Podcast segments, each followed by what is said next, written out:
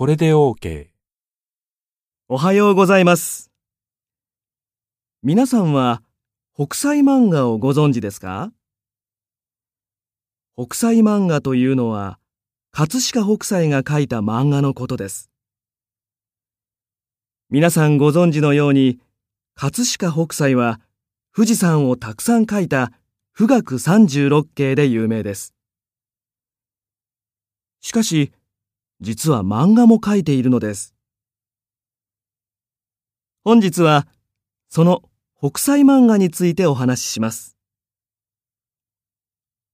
どうぞこちらをご覧ください。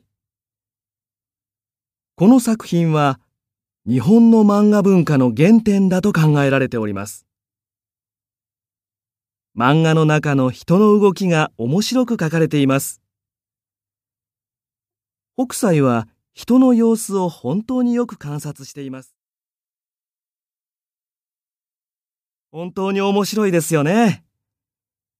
北斎漫画の本なども出版されていますので、皆さんもご興味がありましたら、ぜひご覧ください。ご清聴ありがとうございました。アレックスさんは分かりやすくスピーチをすることができました。